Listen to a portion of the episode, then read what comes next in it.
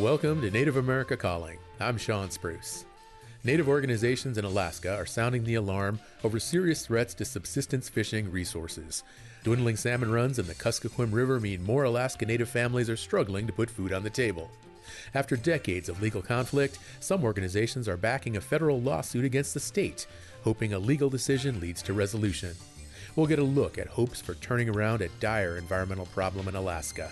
That's right after the news.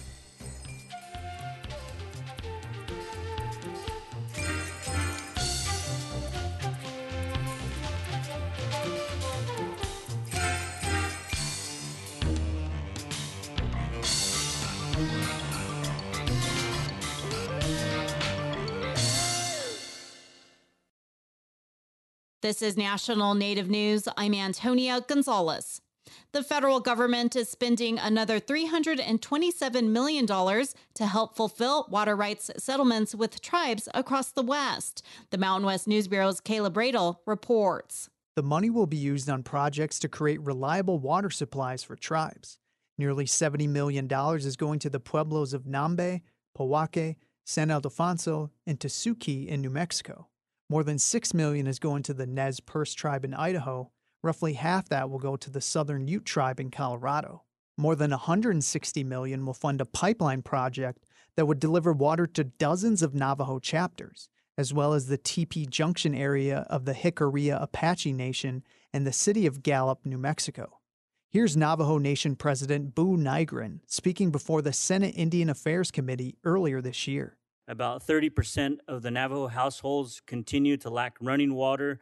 They rely on haul-in water to meet their daily needs. This region has long suffered from limited access to clean and reliable water. He says the completion of the pipeline would provide just that to a quarter million people.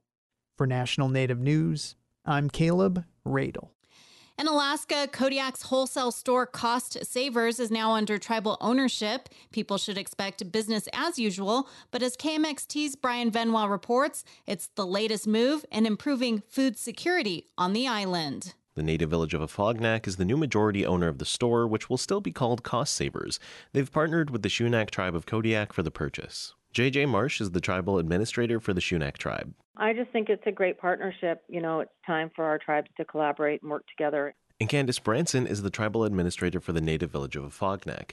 She says they initially wanted to buy just an empty lot near the store to expand the village's farm programs, but ended up buying the store as well. After some contemplation and looking at the financials and thinking about the impact that it would have to run our own grocery operation like that and the impact on food security that it could have and on helping our um, bottom line. Branson says for now, staff are looking at filling open positions and overall maintaining the status quo. We are looking at just stabilization for the next year and a half, two years, and then we'll start on the development. Marsh says this is the Sun'aq tribe's latest step in diversifying its investment portfolio. We are trying to find ways to sustain our tribes in the future, especially with food security and putting our people to work also. But buying cost savers isn't the only part of a new joint business venture. The native village of Afognak co operates Maluk Farms, which is one of six tribally owned farms on the island. Branson says they hope to have locally grown produce on shelves in the next few years. The Sun'aq tribe also owns Kodiak Island Wild Source, a seafood processing business. Marsh says it's too early in the process to sell its products in the store, but patrons could see local seafood in freezers there in the next six months. In Kodiak, I'm Brian Venua. The American Bar Association is recognizing Native American Heritage Month with a presentation Thursday from Native women trailblazers. The speakers include U.S. Interior Secretary Deb Haaland, as well as Valerie Davidson, former Alaska Lieutenant Governor and current head of the Alaska Native Tribal Health Consortium. The other panelists include Abby Abinanti, Kim Teehee, and Stacy Leeds. Abinanti is a Yurok tribal judge and the first California tribal woman to be admitted to the California State Bar. Teehee is Director of Government Relations Relations for the Cherokee Nation and served as the first senior policy advisor for Native American Affairs in the White House. Leeds is an Indigenous law and policy scholar and the first Indigenous woman to serve as a law school dean. I'm Antonia Gonzalez.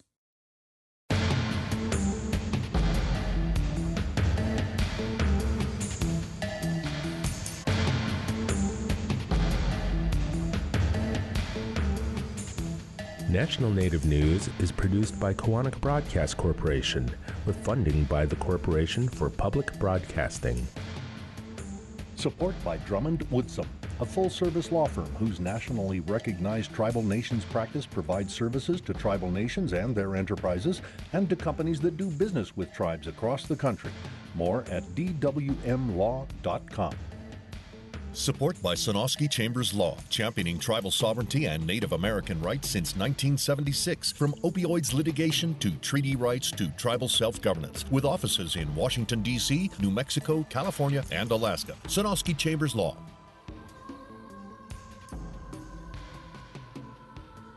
Native Voice One, the Native American Radio Network.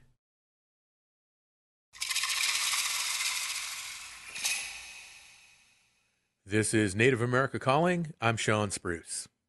The Kuskokwim and Yukon rivers in Alaska have seen disastrous declines in some salmon numbers over the past two decades.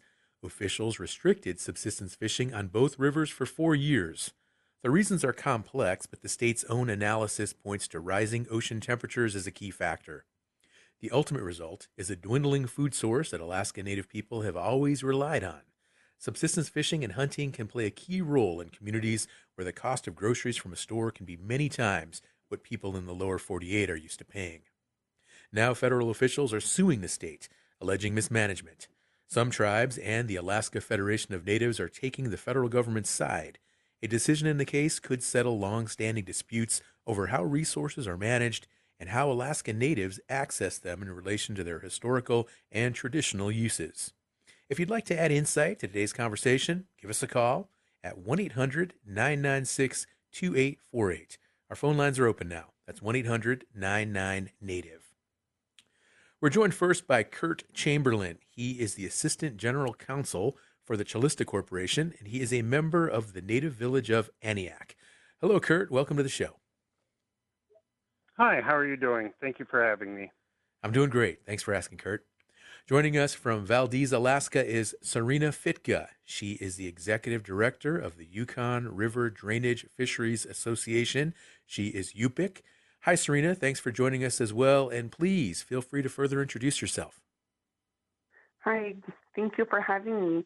I'm also a member of the Yupik Vendrovsky tribal government, and my Yupik name is Juchicho. Thanks for having me. Thank you for joining us again, Serena. And in Akiak, Alaska, we have Dr. Mike Williams. He is vice chair of the Kuskokwim River Intertribal Fish Commission. He is Yupiak. Mike, you've been here before. Welcome back to Native America Calling. Yeah, it's good to be back um, to discuss uh, this very important issue. Absolutely. Absolutely. Thank you again, Mike. And Kurt, could you please begin today's conversation by sharing your family connection to subsistence fishing? So yeah, originally um, I was I was born and raised in rural Alaska. I, I grew up in Aniak, um, about uh, 150 miles up the Kuskokwim River, and we lived off the land uh, for pretty much all of my life. We hunted and we we fished all summer long and hunted and trapped in the winter, and um, and then did some commercial fishing for extra income in the summer. Um, and so we we resided primarily off the land, and we went to the store only a handful of times each year uh, because the cost of living for everything out there is really unsustainable. You have to live off the land if you want to live in rural Alaska, or you had to at that time. You had to depend uh, primarily on subsistence. Um, in addition to that, you know, a large portion of our subsistence went to feeding the elderly and disabled in in the community. So there was a large social safety net uh, while we were growing up. Um, and I I'd be, I would happily be doing that uh, to this day, but in 1993 and 1994 there was a large chum salmon crash in the Yukon and Kuskokwim, and um, and we couldn't su- sustain our lifestyle that way with the commercial fishing, uh, particularly. Uh, the middle Kuskokwim commercial fishery collapsed, and I decided to go to college, and uh, I ended up becoming a lawyer. Uh, but given the opportunity, I'd trade that back any day. And mm-hmm. so, uh, growing up, uh, yeah, subsistence was a was a dominant part of my lifestyle. It sounds like a, a really interesting way to grow up, Kurt. And low numbers of salmon, how do they impact uh, native villages there in Alaska? Well, salmon are the lifeblood for just about everything in rural Alaska. Um, you know, they uh, about 95% of the people in rural Alaska rely on subsistence for their protein intake. Um, in um, I was out to a village in in the region in the Yukon region earlier this year, and we saw meat at the store at about $36 a pound, and the protein replacement for that is just is is not there. Um, and also, uh, salmon provide are a kind of a keystone species for the region because a lot of the other animals and game rely on salmon uh, to to to come in. So a lot of our trapping, and you know, the wolves relied on a large large diet of salmon, but ultimately it it allowed us to be a largely cashless society for a long time. Um, you know, we were able to subsist off of you know what what we were able to catch and uh, and what cash we needed we could generate from the river. Uh, and since then, you, we're experiencing our re- region has about a 30% poverty rate, and without that uh, that that keystone species in abundance there, over the last 10 years, I think the Middle Kuskokwim has experienced about a 30% outmigration rate uh, for young people. So it, it really is the lifeblood of our people in our region. It really sounds like it, Kurt. Ninety percent of, of families in, in these villages depend on on the salmon and meat selling for thirty six dollars a pound. I think for a lot of folks in the lower forty eight, that's just uh, almost hard to comprehend. But it's certainly the reality there in, in, many parts of Alaska. And Mike, I'd like to bring you into the conversation now. Um, how are the salmon stocks currently holding up in Akiak? Is there enough fish to go around? Well, uh, for the last uh, eight years, we have been um, uh, highly restricted on the Kuskokwim River, and um, our um, tribe uh, at the Akiak Native Community, um, you know, we, um, for conservation purposes, uh, requ- uh, request um, federalizing the river from the mouth to Aniak to conserve fish to make sure that um, uh, all the federally qualified users or people that have depended on the fish uh, to um, have the first shot at um, uh, getting um, the um, um, the fish that they need.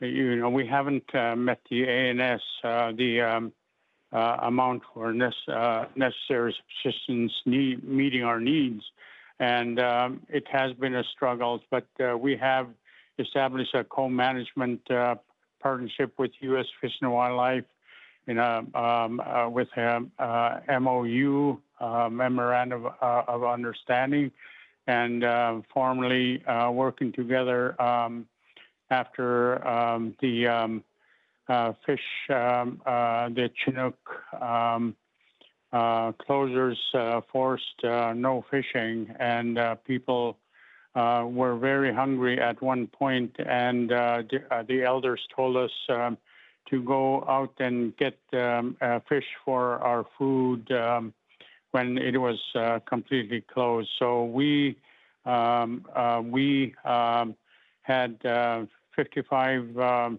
fishermen sighted at that time when we decide to go fishing. And uh, but it's that serious that um, we are forced to um, uh, to um, have highly restricted fishing, uh, and then uh, our uh, neighbors in the Yukon uh, for the last four years are, have been very um, very um, in the dire straits with no fishing at all. Mm but um, but it's um, uh, and the Kuskokwim River from uh, mouth of the river to Aniak. It has been um, uh, we've um, uh, definitely uh, cut um, uh, down a lot of our fishing and um, and we're forced to do that because of the low numbers of returns for Chinook, chum, and coho. And of course, um, you know, we have uh, those windows of uh, opportunities which uh, provide us with um, um, uh, some relief, um, but not meeting our subsistence needs um, for the last eight years. So, um, so I just really uh, appreciate the uh, families that sacrificed conserving our fish, and and we have been able to at least minimum meet our escapement goals. And I like to thank uh, the 33 tribes along the river from the mouth to Nikolai to um, uh, to um, be mindful of um, of salmon and uh, the conservation efforts that we're um, uh, doing and um, uh, and the cooperation um, of the tribal communities along the river. I really we really appreciate that and thank them for doing that. But uh, it's not our choice. It is we're forced to do that uh, in order for fish to sustain themselves into the future. Boyano. Well, Mike, really appreciate you uh, explaining um, how those salmon stocks have been impacted, and, and 33 tribes a- along the river there that uh, have dependence uh, on these salmon. And um, we're going to get into this conversation in a little bit more depth after our break. And, and Mike, what I'm going to ask you is just what you would like to see in terms of, of how these waterways can be better managed uh, for the benefit of Alaska Native communities, which depend on the salmon for their subsistence. And uh, you mentioned co-management, and and maybe that's a, a solution. But we're gonna definitely going to ask you uh, more directly uh, what can be done, what uh, solutions could be uh, feasible there where you are in Akiak, Alaska.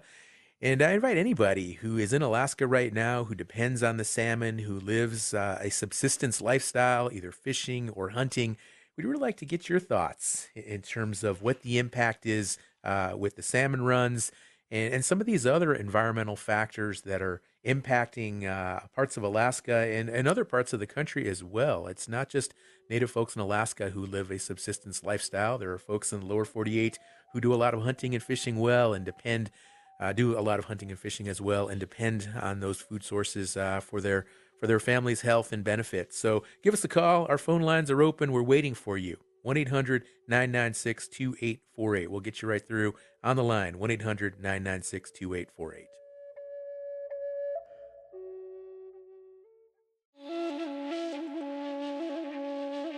Wildfires are becoming a bigger problem across the globe. A new generation of indigenous fire management experts see a solution in international cooperation. They're drumming up support among fire managers in different countries for practices based on indigenous knowledge. We'll hear more about it on the next Native America Calling.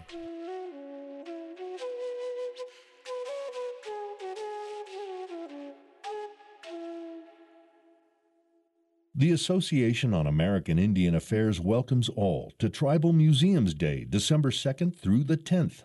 Tribal museums may offer no cost or reduced admission, art markets, and cultural demonstrations. Tribal Museums Day honors Native nations as the experts of their diverse cultures.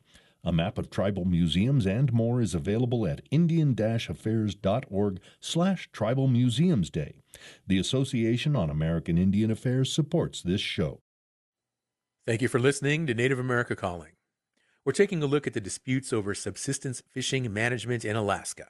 Are you in Alaska? Do you rely on subsistence fishing? Where does your community stand regarding state or federal management of salmon? Join the conversation at 1 800 996 2848.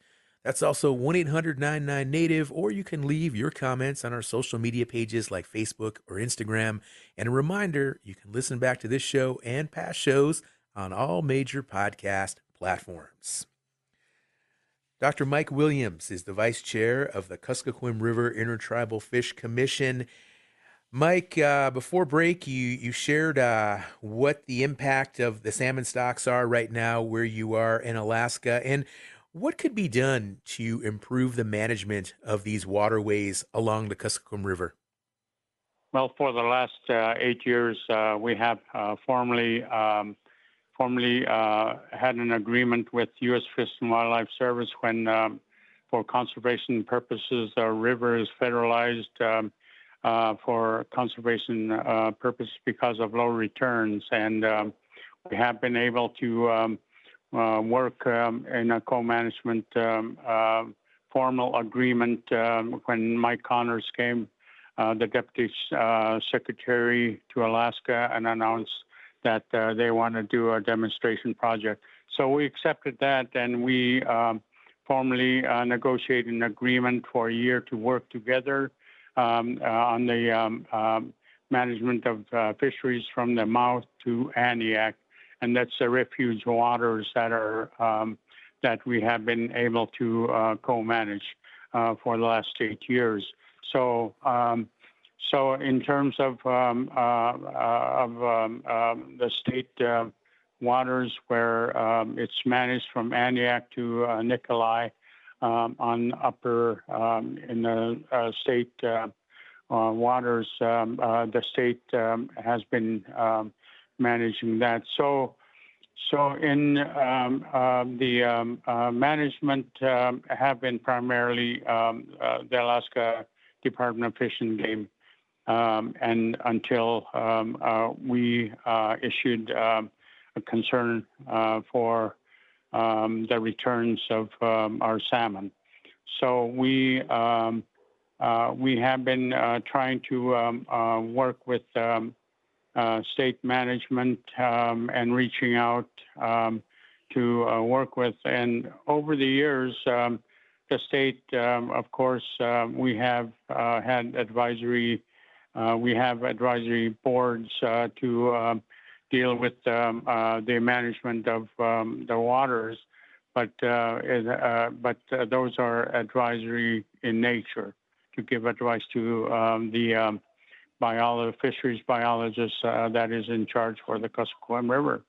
Um, but uh, when there's conservation concern, then when it's federalized, the federal government um, manages uh, for conservation purposes, uh, implementing the Title VIII uh, of ANILCA, which is a rural priority.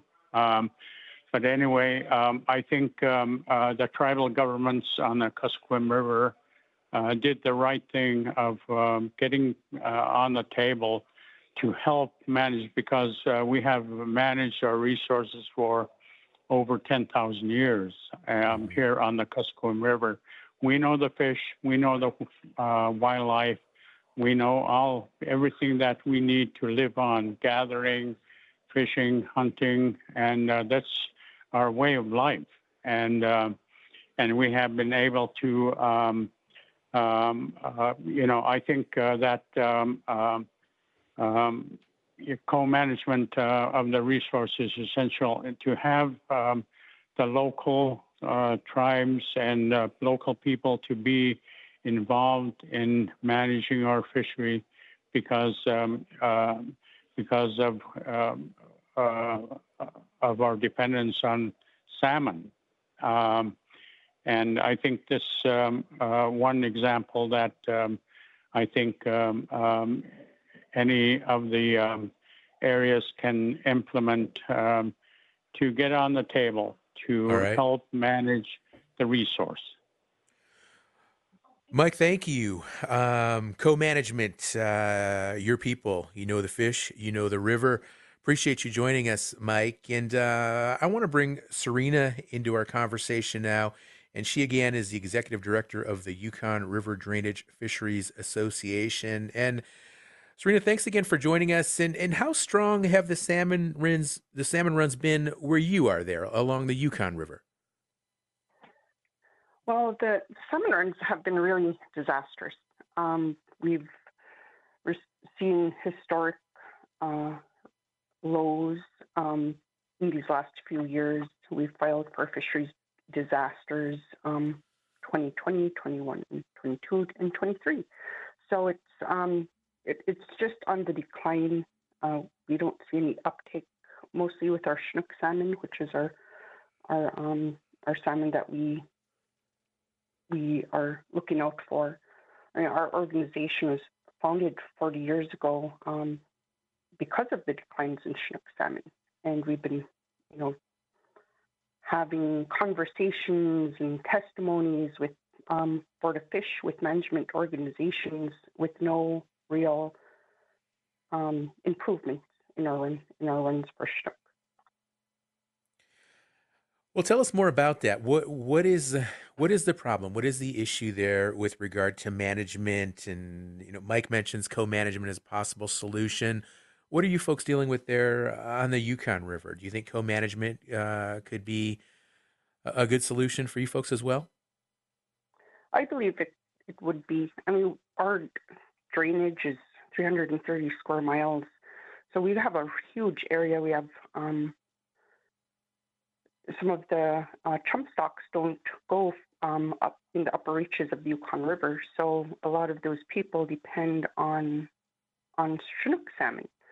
Mm-hmm. Um, not only that is that our, our, river flows into the Yukon um, territory of Canada, so we have an international treaty to abide by, which we haven't been meeting. Um, so it's it's very diverse. We've had you know 50 communities that we that really rely and depend on the salmon runs, and just like Mike and uh, Kurt has you know said, so it's it's really devastating when you have four years of closures um, and no fishing opportunity. I've been to many of the communities on the Yukon River the last few years, and it's really hard to see the people just not um, active in their in their in their fishing anymore. It's mm-hmm. it's very and Serena, yeah, and I want to ask. I mean, what's that like? What's the emotional and social toll on these communities that that aren't able to fish like they once could? I've heard people tell me they're depressed. They have no. They have no. Um, it's a family. It's a it's a family and community activity that people, um, the the people in the communities get together. So you're missing out on you know bringing families together, connecting. It also teaches responsibility to you know we have. I remember growing up and you know my one of my first memories is um, outside the fish rack when my grandma and my mom and the neighborhood elders are are together uh, cutting fish. So it's it's it's a big sense of loss. There's mm-hmm. a loss that is felt throughout the Yukon River. So it's uh, there's a lot more at stake than just just the food, just the subsistence. Also, the culture and the society is being impacted uh, hugely, as you described, Serena. I'm going to go ahead and take our first caller of the day now. We have Eric, who is listening on KIYE in Lapwai, Idaho. Hello, Eric. Welcome to Native America Calling. Hello. How's it going? We're doing great. We're doing great. I know you folks do a lot of fishing there where you're at.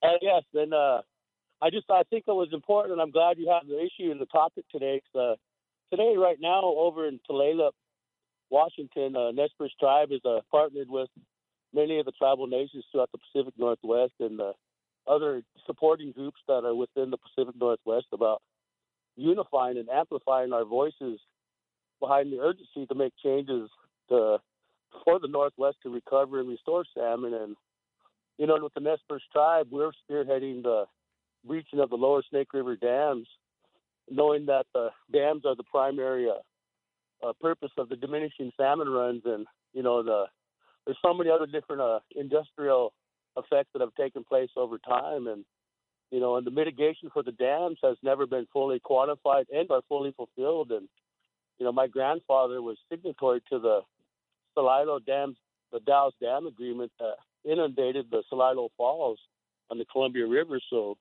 you know, the Indians of the Pacific Northwest have lost so much, like our part, brothers and sisters in Alaska, and you know, with the extremity of climate change and you know, growing industry needs and infrastructure failures at the dams and all the, the hatcheries that are being uh, infrastructure needs, you know, that's in the billions of dollars, and the government mm-hmm. still fails to hold up their end in terms of making things right. And we're still, you know, uphill battles on all fronts from all areas of, you know, Mother Earth and right climate change already Eric, fast upon us. We're in dire Erica, need.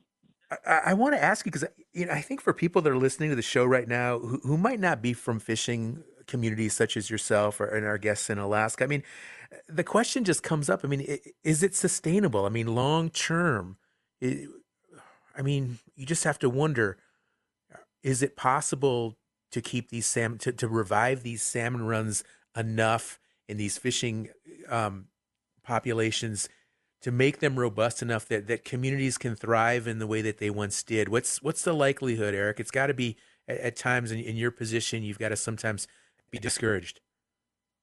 It is, and then one of the things that we wanted to um, do on our part is to actually find data and evidence that shows the diminishing salmon runs. And we did a our fisheries department um, did a study, and they called it semi quasi extinction.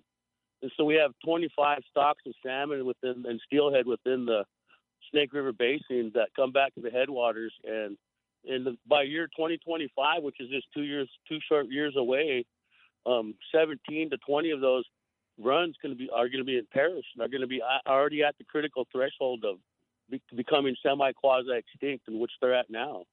And so, mm-hmm. you know, it all starts with water quality, habitat, and that comes from the states trying to be, you know, and sometimes they're not collaborative in what they're doing, and they're um, so we fight them as well, you know, and they're supposed they should be at the same level of thinking that we are, but you know, the treaties are the only things that are keeping us in place. That you know, and they people don't realize it, but our treaties and what they stand for are for the betterment of all, because we have protections and things that under trust responsibilities that the federal governments are mandated to go by, and yet we still have to um, struggle with them fighting against us, you know, on different arenas that you know, that impede progress. And that's why I think it's important that, you know, we come collectively together, and you know, and as hard as it is, you know, sometimes, you know, that's why rules and regulations are put in place and our membership, you know, have to, we usually carry the burden of, of everybody else's problems, you know, and it compiles on us. And, mm-hmm. and it comes down to this, and this is the one thing I'll leave you with is, you know, two years ago we had to arbitrarily close down our fishing season because the runs were coming back. And the hurtful part of it is I, my nephew was coming to see me and he had his fishing pole and everything all ready to go and he says, Uncle, I'm going to Rapid River. And I told him, no, nephew, I said, we had to close it because we aren't attaining brood stock. And so, and that's, so that's the most important part of this whole thing is the escaping right. and brood stock into the headwaters. And so it was hurtful for me to have to tell my own nephew that, you know, he, he wasn't able to go fish. So those are some of the things that I feel that the people in Alaska have is going with the same thing with all the other tribes of the Pacific Northwest, and especially in California, all the way up the coastline, where you know they have those fishing uh, disaster relief funds that are being established for some of those areas. But you know, okay. the natives, you know, we uh, we kind of at the back end of everything, and we carry the burden for most uh, everybody. Eric, really appreciate you calling in today. Uh, great take uh, on the issues there that you're facing uh, along the Columbia River and Kurt, I want to bring you back into the conversation now. As our caller Eric mentions, it all begins with water quality and habitat. And, and of course, uh, you know, we have these different governing bodies that are managing these waterways, the state of Alaska, or is it the federal government, or in the case of Eric in Idaho, the state of Idaho. I mean, it just seems like a situation that's just so ripe for confusion and, mismanagement. Uh, is there any way to just get that squared away in, in terms of just solving these different disputes and these different discrepancies between these different governing bodies that are, are so so critical to the to the future of the fish? Um, yeah, I I think uh, there there is, and I want to tie in, and and this kind of ties into what Eric was was speaking on, and one of the things he discussed was treaty rights, and in Alaska, the Native Alaskans have no treaty rights uh, or or no statutory right to, to subsistence fish. So when ANCSA, the Alaska Native Claims Settlement Act, was passed, one of the last things they were working on was subsistence, and they needed to get it done uh, quickly because uh, the there was a lot of development going on in the North Slope, and they needed to to resolve the land issues uh, first and foremost.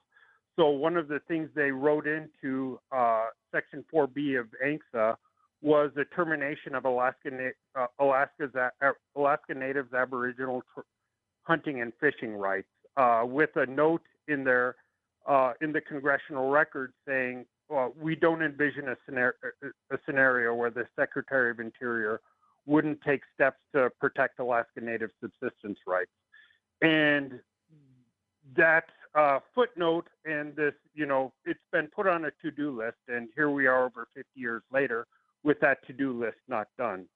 Um, and so right now, that led to the uh, ANILCA, uh, America. Oh goodness, I, I'm I'm not going to try to figure that uh, an, that acronym out right now, where they tried Okay. to implement what was first a native subsistence priority in Alaska fisheries, and after the state of Alaska objected to that, they watered it down to a rural subsistence priority. Um, and once ANILCA passed, eh, that was um, that was struck down and by the Alaska Supreme Court as unconstitutional because it favored rural over urban. All right. And um, Kurt, do, so do me a we- favor, Kurt. I- I need you to hold that thought because I think it would really help our, our listeners if you could walk us through uh, this whole concept of rural priority as opposed to, to native subsistence priority. But we're going to have to take a break before you can do that, Kurt. So, again, uh, we just had a great call from uh, Lapwai, Idaho, and I encourage anyone else listening who is connected to this issue, who understands some of these fishing rights that impact Native communities in Alaska and elsewhere. Give us a call, add to the conversation, share your insights, share your comments, ask questions perhaps. 1 800 996 2848. Once again, our number 1 800 996 2848. We're waiting for your call.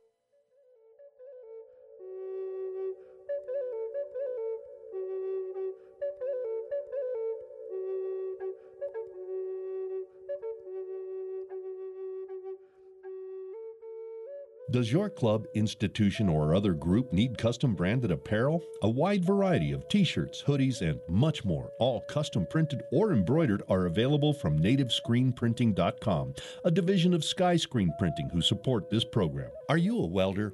For over 40 years, D&R Tank, who support this show, have provided tanks and tank maintenance to communities throughout the Southwest and is currently hiring experienced welders. Info at 505 873 1101.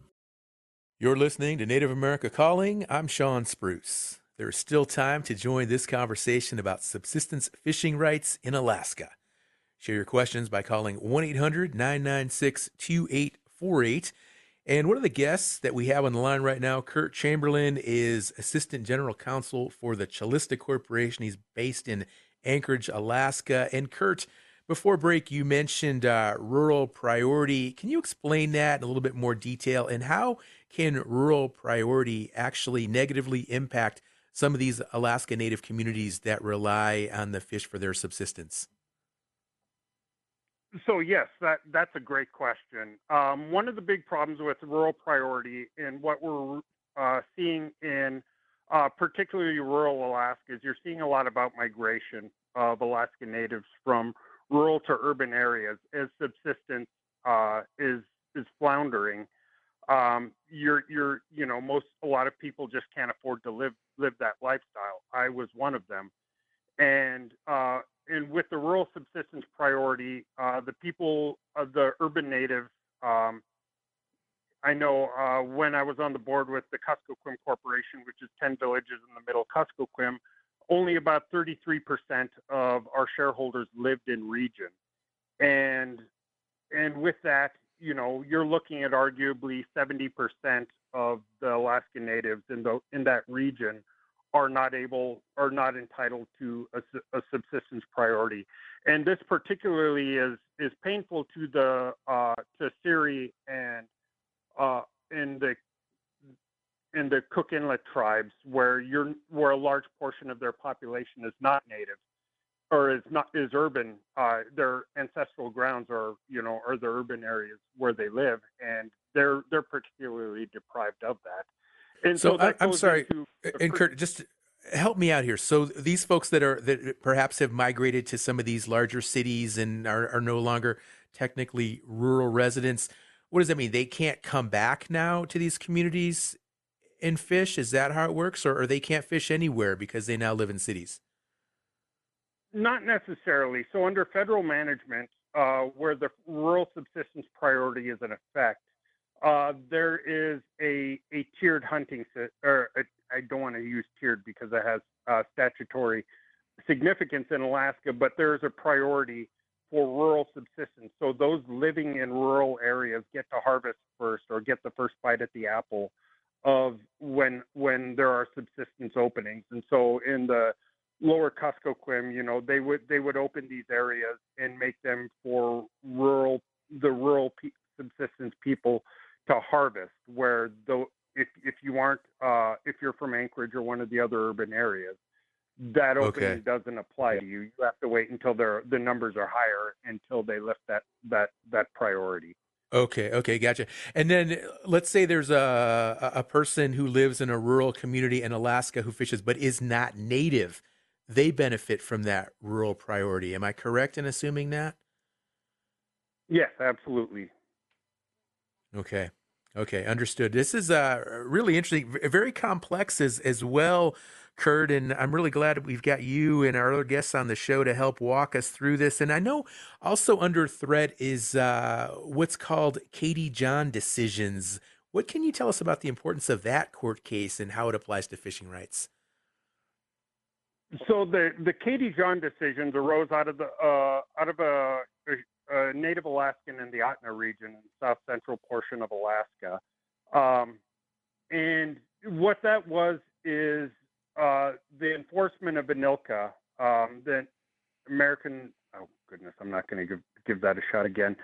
The and and what that was was uh, enforcement of the the rural subsistence and where that applied, and ultimately under NILCA, the the limiting language in there was under the the federal waters of of Alaska and where that rural subsistence applied because in in the Atna region uh, there's a lot of people from Anchorage and other ur- urban areas that do go and fish from fish in that region.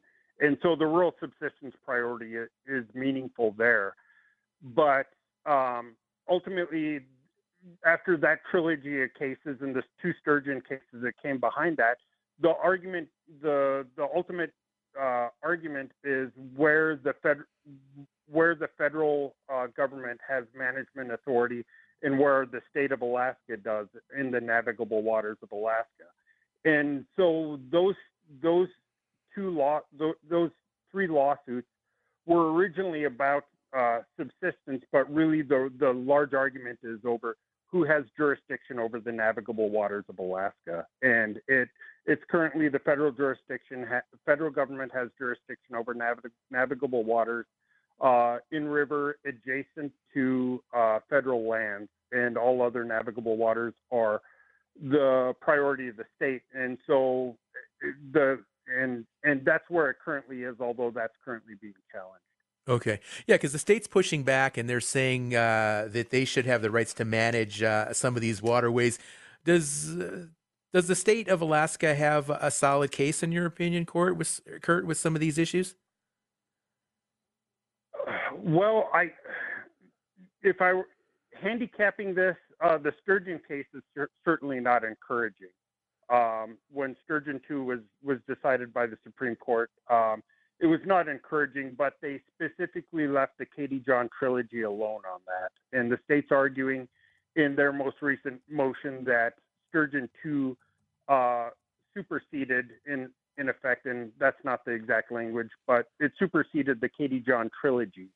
Um, and I and I don't want and I don't want to weigh into that until I see all of the briefs. The briefing's not done on that yet. All right. Um, but but you're going to see a lot of it, it's definitely got a lot of people uh, interested in paying attention. Thanks, Kurt. And uh, you mentioned uh, the law ANILCA, and that refers to the Alaska National Interest Lands Conservation Act. And Serena, I, I want to come back to you now. And uh, I know that the state of Alaska has cited warming water temperatures there in the oceans as one factor that contributes to the loss of salmon runs. And do you feel that there's any connection there between these higher water temperatures and the state's management of the salmon? Is there a connection?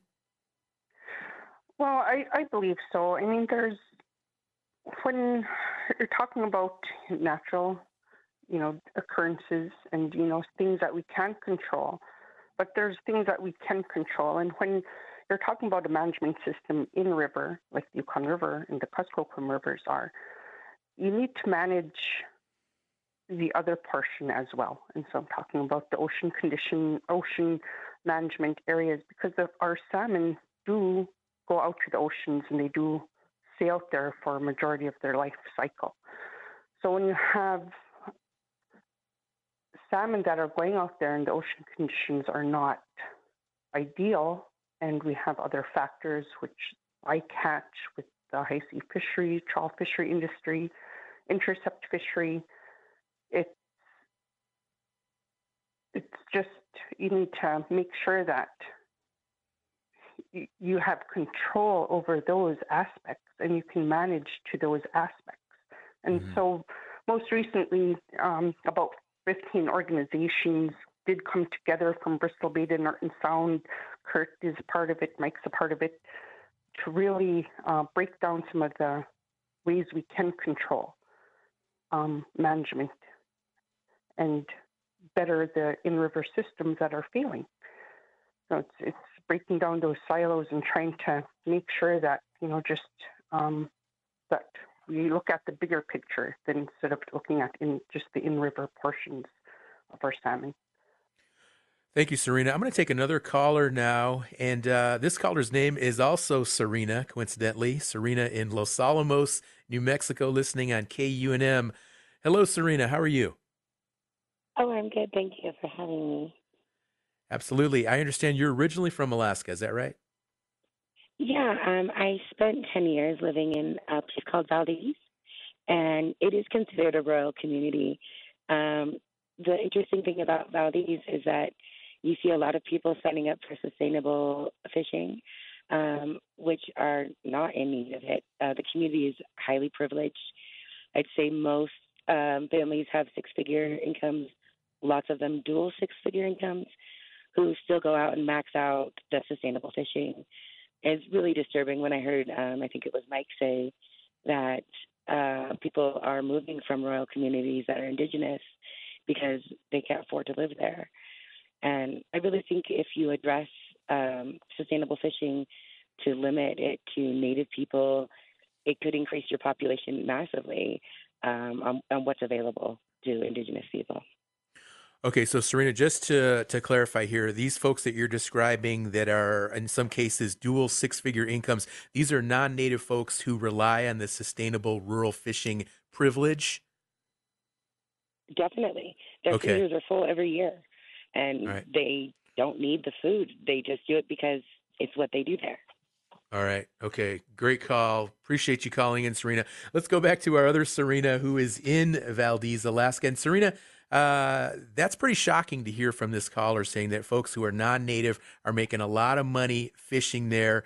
In your community, uh, are you seeing the same thing?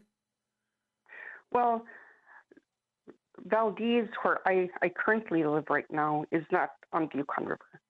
Um, I'm I outmigrated from my home community of St. Mary's on the Lower Yukon because there was not enough housing. Uh, the job opportunities were very slim to none for me, and that's why I outmigrated. So the current community that I am in is not along the Yukon River. So a lot of these communities along the Yukon River are remote. Um, you can only get fly into them or have things barged to them. Um, so it increases the living. So mm-hmm. I mean, I I grew up there. I grew up in St. Mary's, Lower Yukon River. Gas is eight dollars a gallon. Eggs eight dollars a dozen, and it's it's pretty hard. Um, and th- to those people that are do have jobs, you know, it's hard to, um, it's really hard to um, live out there still, trying to make ends meet.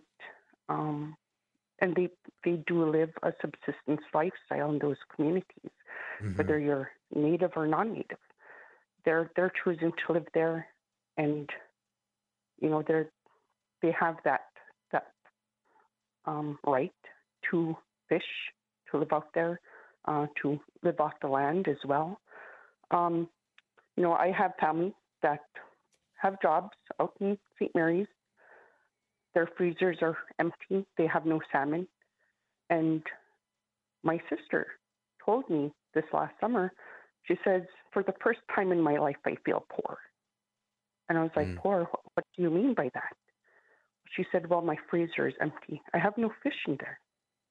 This is the first time I feel poor because I'm not practicing my subsistence culture.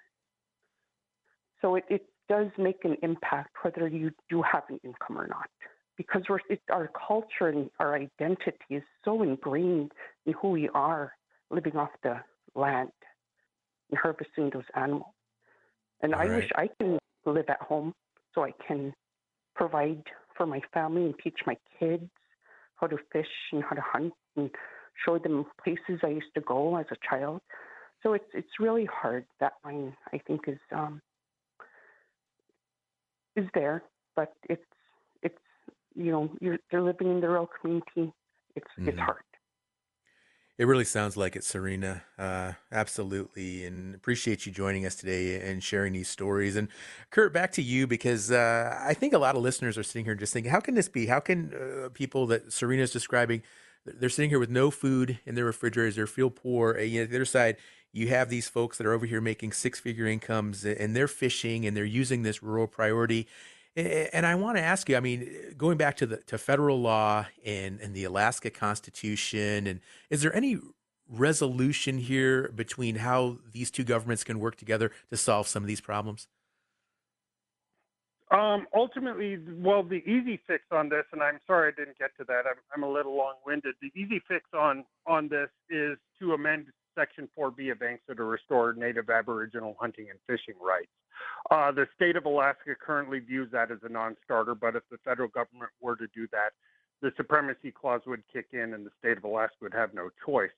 Um, currently, the um, but there there are always ways to work together, and ultimately, uh, it it comes down to you know you've got dual you know you've got federal fisheries out in the ocean and in, in the state and in the state fisheries, and they're not working together, and ultimately what there, you know, and, and the reason Calista hasn't taken a position in the Kuskokwim lawsuit between the state and federal government is we tend to, you know, they're fighting amongst each other over who controls the water, but ultimately the native Alaskans are set along the sidelines, lower uh, and not able to get the fish in the river. And ultimately, that's where we need the representation is is on the board and in the either we need structural changes for all intents and purposes. There has to be a statutory change to restore uh, some semblance of fishing rights. Even the, the subsistence preference in Alaska is is not being followed because along the uh, Yukon and Kuskokwim River drainage, there are 120,000 people who are being deprived of their hunting and fish or their fishing rights. Uh, that priority, and uh, Alaska is in in the midst of uh, near record hauls every year of uh, of salmon, but those are coastal fisheries, and so one of the the large problems with Alaska is regulating fisheries for the benefit of in-river um, because there are a lot of out-of-state fishermen um, that are on the North Pacific Fisheries Management Council and Board of Fish, or who have a lot of sway over those, and uh, and a lot of that money that money doesn't come in. There were just in the Kuskokwim River, there are 800 commercial fishing permits that haven't been fished in about a decade because that fishery is closed. But right. the coastal fishermen, which are largely out of state, are, are benefiting. So there's a simple fix, but it's not politically. It, yeah, it, it's okay. It's not politically expedient. Thank you, Kurt. Appreciate it. I, I do want to uh, share a note. We did reach out to the commissioner of the Alaska Department of Fish and Game. He was unable to join us today. Also, we reached out to the Alaska Attorney General's office, but we did not hear from them before the start of the show. And with that, we are out of time. I want to thank all of our guests today and our two callers. And please join us here on NAC again tomorrow as we take a look at efforts to instill indigenous fire management practices on a global scale. Hope you'll tune in. Native American made gifts at Ho Chunk Inc.'s Sweetgrass Trading Co. include food, beauty, and wellness items from across Turtle Island. Christmas delivery available for orders placed by December 18th at sweetgrasstradingco.com. Ho Chunk Inc. supports this show. Lakota made indigenous first medicines and eco friendly personal care products are small batch prepared in the Lakota traditions using sustainably harvested natural and organic ingredients, and all can be found at lakotamade.com, who support this show. Jangachit, jalritlkan asagalutin piugalhan qaunqiu. Ikaayuhki ilaatan nunalgutitnlu jalritlkaatnun kaputit atorluki RSV allaamaaqan quslalgit COVID-19 арпагаалгутумлу капутумикааяухани-хвапаивгут арлунеритувсаарикуувут капутник qaanallgut kiumusavig pinijalilraa qalluupaqluku vaccines.gov unakkingunenqartoqqakan the Centers for Medicare and Medicaid Services